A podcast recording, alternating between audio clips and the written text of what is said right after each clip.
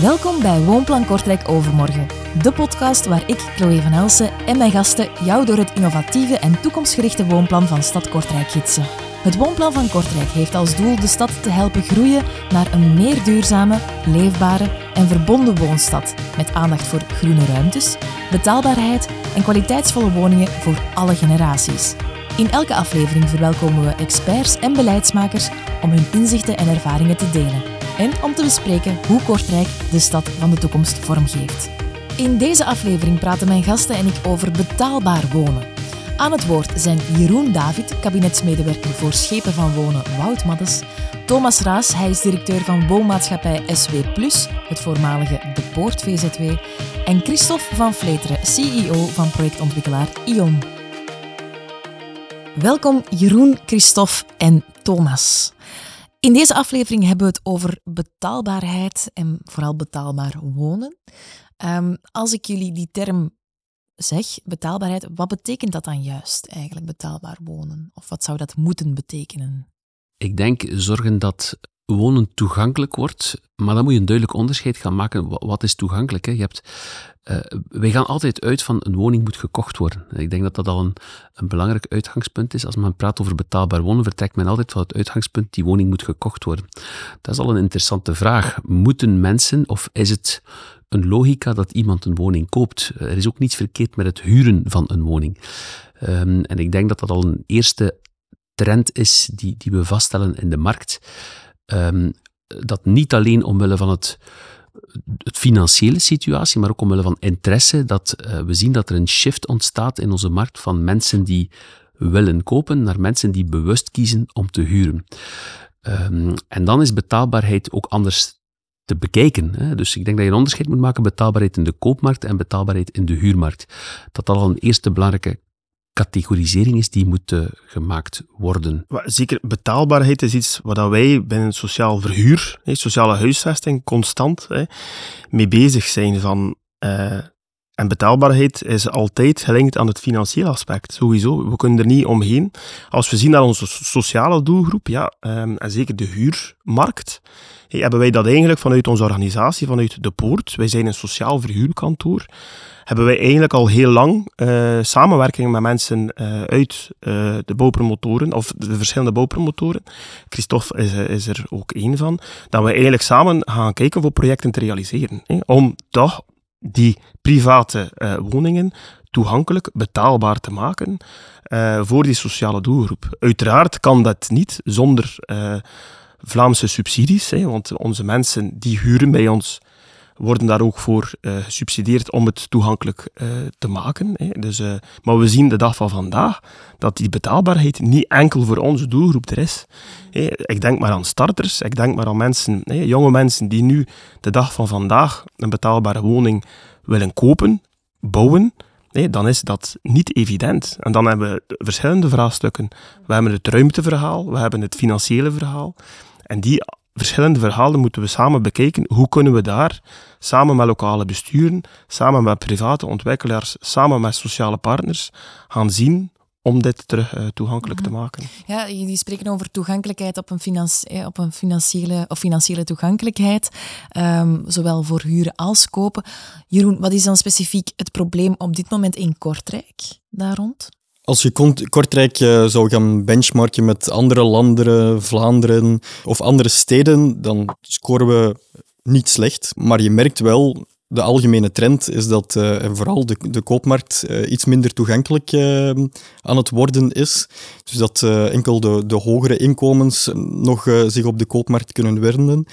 iets wat dat wij als Vlaming altijd gedaan hebben. We hebben echt de baksteen in de maag. Mhm. dus ik denk dat het nu wel zaak is om effectief ook meer aandacht te gaan spenderen op die, op die huurmarkt. En die huurmarkt te gaan verbreden, zodat iedereen nog kans heeft op, effectief op een kwalitatieve woning. Hoe wordt het dan vertaald in het woonplan van Stad Kortrijk? Hoe gaat die betaalbaarheid daarin vergroot worden?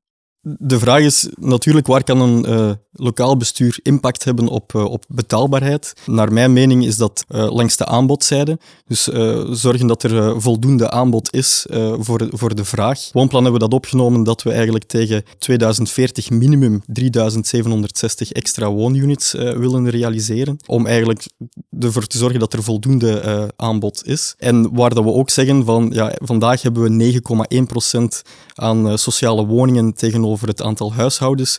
Dat willen we fors omhoog brengen naar 11,1% eh, tegenover het aantal huishoudens in 2040. Wat betekent eigenlijk dat er tegen die termijn uh, duizend uh, extra sociale woningen moeten bijkomen op de bestaande doelstellingen. Als ik daarop even mag inpikken, eh, op je vraag hoe kan een overheid helpen op die betaalbaarheid? Het is een debat dat wij tussen de ontwikkelaars heel vaak voeren. En eigenlijk zijn er heel veel cursoren waar de overheid kan aan draaien om wonen betaalbaar te maken, zonder dat het aan de maatschappij iets hoeft te kosten. Uh, ik ga er een aantal opnoemen, maar het, het, het valt ons inziens te vaak in dovemans oren. En het is een oproep aan de politiek om er iets mee te doen. Uh, en ik denk, een zeer gemakkelijke manier en een zeer goedkope manier om het betaalbaar te maken. Het gaat over densificatie, hoogbouw. Uiteindelijk is een overheid die zal beslissen welk volume op een bepaald terrein kan gebouwd worden. Uh, maar als je op een terrein creatief gaat zijn, en in de hoogte kan je altijd gaan. Uiteraard is altijd een ruimtelijke context dat het verdedigenbaar moet zijn. Maar als je op eenzelfde terrein een hoger volume kunt gaan bouwen, dan is het logisch dat een deel van dat extra volume betaalbaarder in de markt kan gezet worden, want de grond moet er niet op afgeschreven worden. Ik denk aan uh, het type van wonen. En daar is Kortrijk vooruitstrevend in, maar we zien andere steden, zoals Leuven, Mechelen, waar een minimumoppervlakte wordt opgelegd voor een woning tot 110 vierkante meter voor een appartement. Waar die nood er al helemaal niet meer is en waar mensen al gewoon zijn om kleiner te gaan leven. Het zijn met gemeenschappelijke ruimtes waar bepaalde faciliteiten wordt gedeeld. Het is ook een manier hoe het wonen wordt duurder gemaakt door de administratieve traagheid. Ehm, als je gaat kijken door de financiële markt op vandaag, kost geld terug iets. Uh, de interesten zijn sterk gestegen.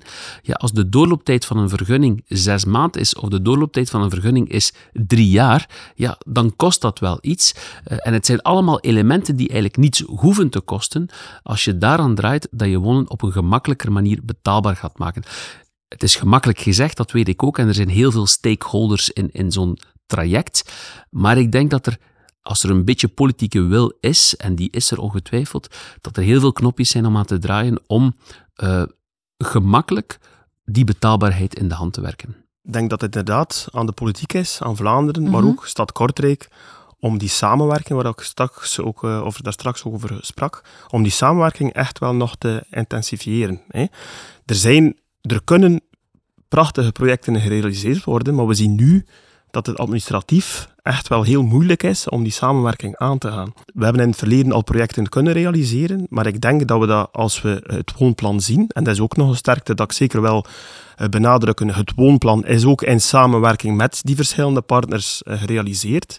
Wij hebben actief kunnen meewerken om het woonplan ook duidelijk te stellen, maar maak het alsjeblieft administratief mogelijk om die groei te realiseren. We hebben het over bouwvergunningen, maar het wordt ook soms moeilijk gemaakt om, eh, of aan sociale partners, om samen te werken met ontwikkelaars, om gezamenlijk projecten ook te realiseren. Want Jeroen, je zegt, we gaan schakelen of sleutelen aan de aanbodkant.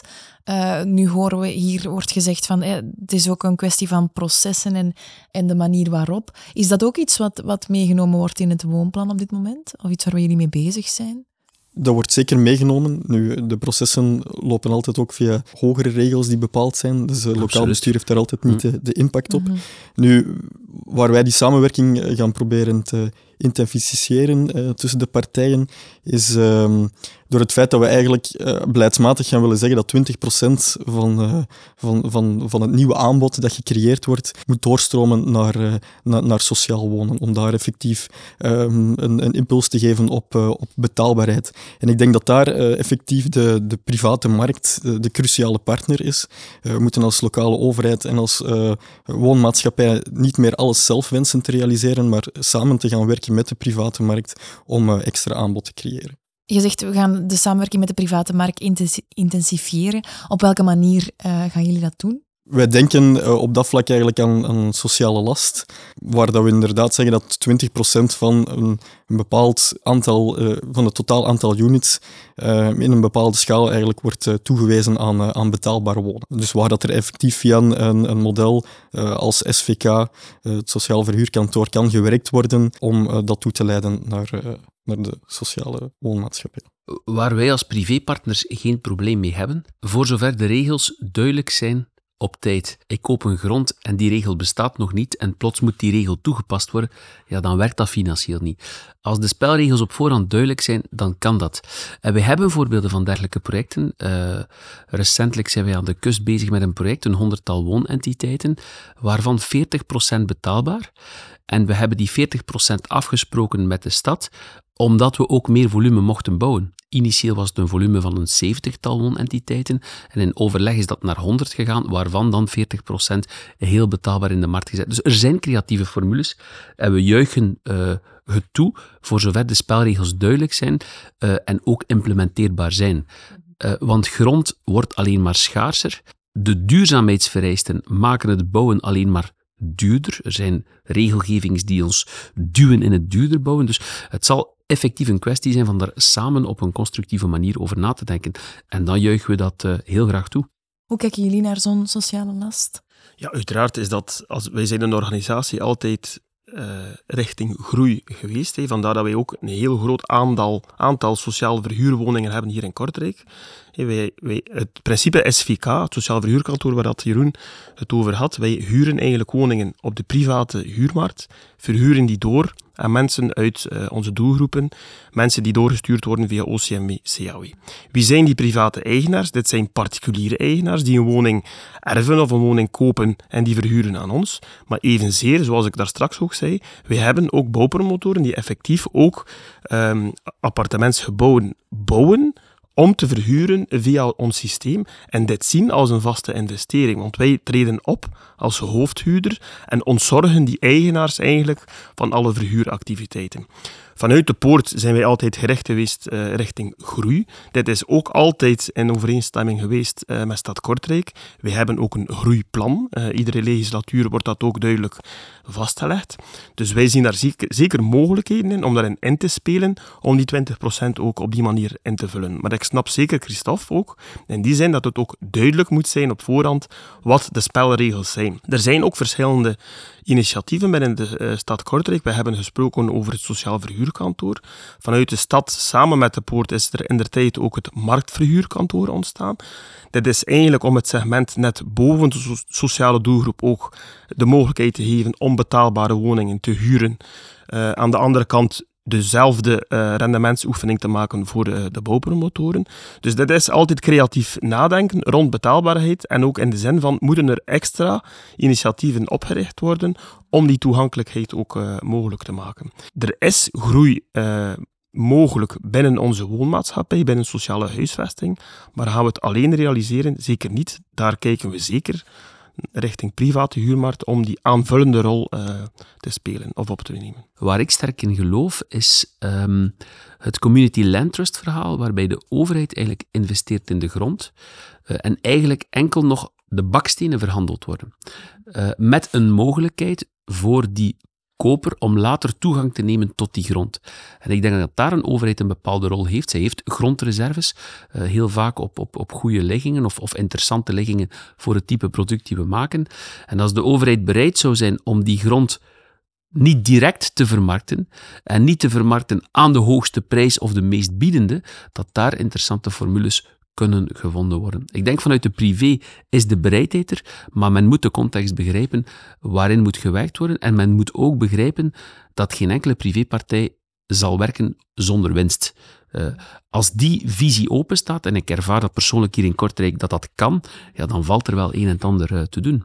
Effectief, Jeroen, want er is ook uh, gekeken naar andere soort modellen. Ik denk aan het hamsterhuren, um, dat opgenomen is in het woonplan. Hè. Wat is dat juist precies? Hamsterhuren is het, uh, het feit eigenlijk dat je een woning voor een uh, bepaalde termijn uh, huurt en dat je dan na een bepaalde termijn een deel of, van de huurgelden kan inzetten om, om de woning te gaan aankopen. Dus je, je, terwijl je huurt, maak je eigenlijk een spaarpotje aan om um, daar de woning dan op latere fase aan te kopen. En ik denk dat dat naast co-living voor, voor starters op de woonmarkt wel heel interessant kan zijn, omdat zij nog vaak willen experimenteren uh, welke woning voor, uh, voor hun geschikt is. En dan eigenlijk met zo'n keuze kunnen proeven of dat, uh, of dat, of dat, dat de noden zijn waar ze, die ze wensen om, om zich dan later op de... En in welke mate is dat vandaag al gangbaar? Ehm, in, in, Kortrijk, ehm, vanuit, uh, vanuit het lokale overheid, zijn er nog geen dergelijke projecten gestuurd. Dus dat is iets wat we graag zouden onderzoeken. Uh, het feit daar is natuurlijk dat, het, uh, dat wij het zouden graag zien als, als niet dat het geldt voor die woning waar dat men net in, in gaat huren in de beginfase, omdat je ziet dat de gezinssituatie door de tijd heen eigenlijk wel verandert. En dat je dat ook kan inzetten voor een, voor een andere woning in de toekomst binnen het, binnen het gehele pakket. Dus dat zou eigenlijk wel een uitdaging zijn om, om dat te integreren. in het woonplan is eigenlijk voornamelijk opgenomen dat we als overheid moeten durven experimenteren.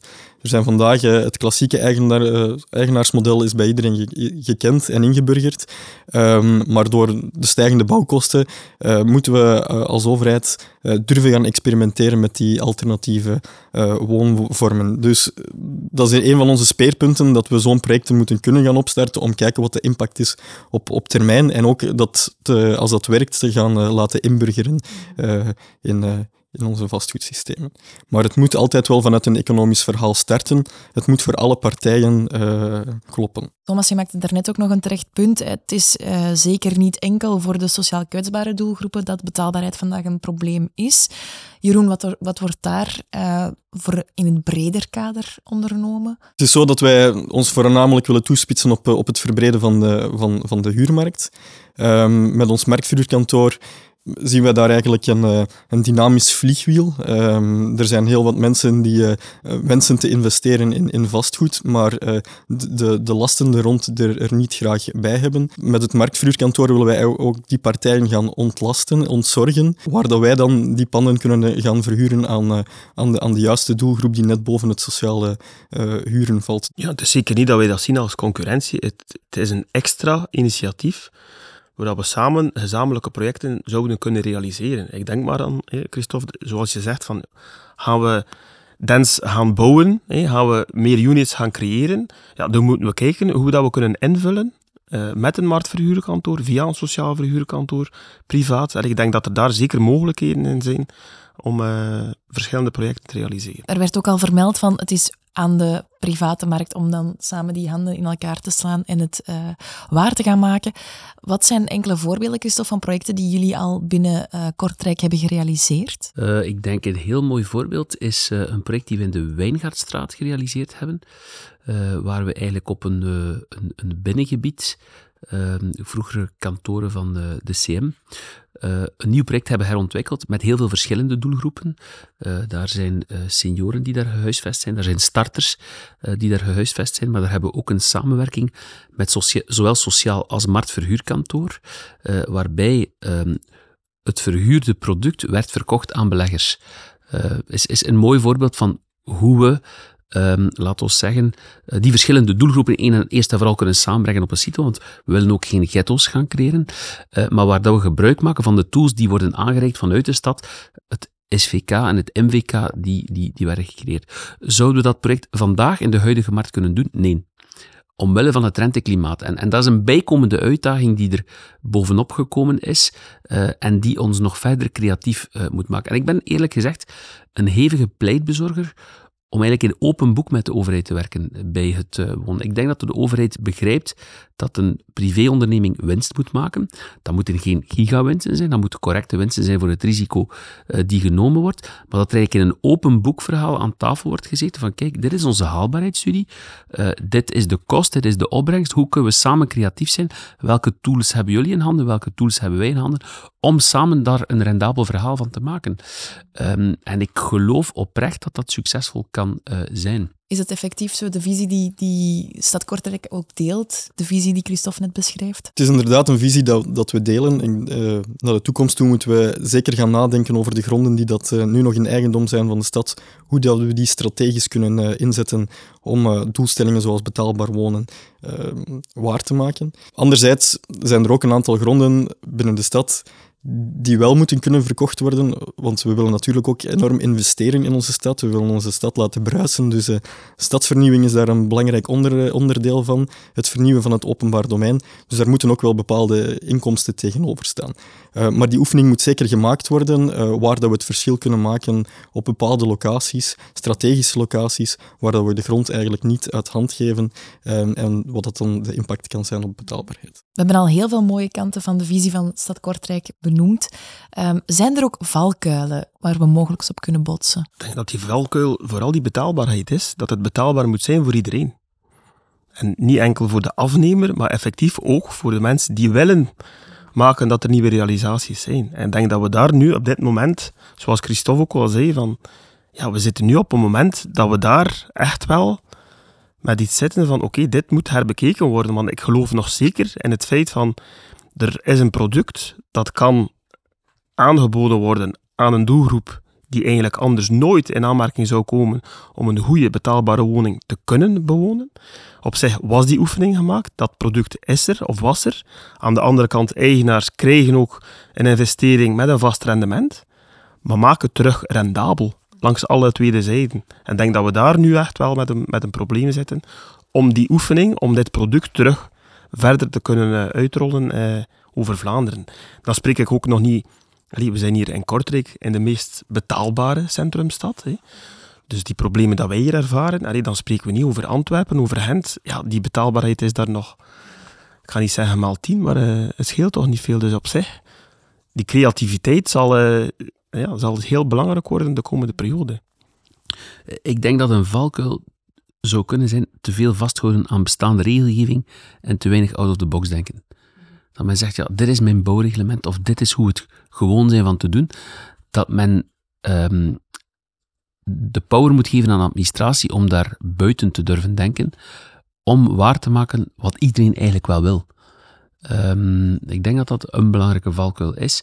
En als daar creatief kan in gehandeld worden, dat er opnieuw veel mogelijk is. Ja, men spreekt over proeftuinen, maar maak die proeftuinen ook effectief een proeftuin. Zonder te veel bereglementering of te veel regels voor, eh, om inderdaad die creativiteit te kunnen. Uh, Misschien voor de luisteraars, wat, wat bedoel je precies met de proeftuinen? er zijn reglementeringen, hè, maar vanuit Vlaanderen gaat men dikwijls een proeftuin gaan uh, creëren, dat er eigenlijk reglementering, reglement luwte kan gerealiseerd worden. Maar op zich zien we vaak in die proeftuinen dat die terug overgereglementeerd wordt, mhm. dat er eigenlijk creativiteit ook weinig mogelijk uh, mm wordt. Ja. Is dat iets waar jullie wel rekening mee hebben gehouden, Jeroen? Met, je, zegt, je vertelde er net al, eh, experimentatie is wel letterlijk benoemd uh, in, het, in het woonplan dat daar ruimte voor moet zijn. Het is denk ik uh, het, meest belangrijke van, van het woonplan, dat we die experimenten moeten durven inzetten. Uh, en dat we niet uh, halstarrig op onze, op onze regels moeten uh, blijven vasthouden, maar dat we moeten leren uit die processen. Ik denk alle regels laten vallen en vol gaan voor verdichting zal ook niet de kwaliteit bieden, maar effectief die experimenten aangaan en daaruit leren en dat op die basis regels gaan aanpassen, dat dat wel heel doeltreffend kan zijn. -hmm. Zijn er nog andere valkuilen die jij zelf ziet? Kwaliteit. Um, ik denk dat uh, de 110 vierkante meter die er genoemd is, dat dat uh, uh, inderdaad niet meer de, de huidige normering is vandaag. maar in Kortrijk is dat 38 vierkante meter, de minimale woonoppervlakte. Veel daaronder gaan um, zou ik zeker niet doen, omdat dat effectief de woonkwaliteit dan kan, kan beknabbelen. Dus de kwaliteit, de woonkwaliteit moet ook altijd wel nog centraal staan in, het, uh, in het geheel. Daar ben ik mee akkoord. Maar bijvoorbeeld een topic die nog niet benoemd is, is, is co-living. Mm is een, een formule die het ook mogelijk maakt om kleiner te gaan wonen en toch niet in te boeten op kwaliteit door een aantal faciliteiten gemeenschappelijk te maken. Opnieuw, in Kortrijk is daar flexibel in. Ik denk dat de regelgeving in Kortrijk het toelaat. Maar in veel andere steden is het niet toegelaten en wordt het zelf geweerd. Brussel gaat het nu gaan taxeren, omdat ze het beschouwen als een concurrent op hotellerie. Uh, en dan gaat men 1500 euro per maand als tax gaan opleggen. Dat is eigenlijk jammer dat uh, een overheid beperkend gaat gaan werken. En daar gaan ook redenen toe zijn. Um, maar men zou net die formules moeten aangrijpen om uh, laten we zeggen, uh, of, of, of, zien als een oplossing richting mm -hmm. uh, die betaalbaarheid. Opnieuw gekaderd, hè, dat daar geen misbruik wordt van gemaakt, maar er zijn wel mogelijkheden. Absoluut, maar zo wordt het wel heel interessant natuurlijk. Absoluut. En uitdagend. uitdagend ook, inderdaad. Maar dat zijn uitdagingen voor de toekomst.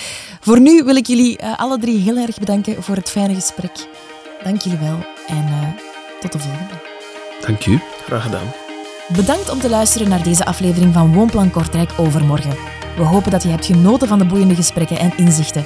Vergeet niet om je te abonneren en de podcast te delen met je vrienden, familie en collega's. Zin in meer? Schrijf je in voor Vastgoeddag Kortrijk op 22 juni en zak nog dieper in de thema's van wonen in het Kortrijk van overmorgen. Meer info op kortrijk.be-vastgoeddag. Tot de volgende keer!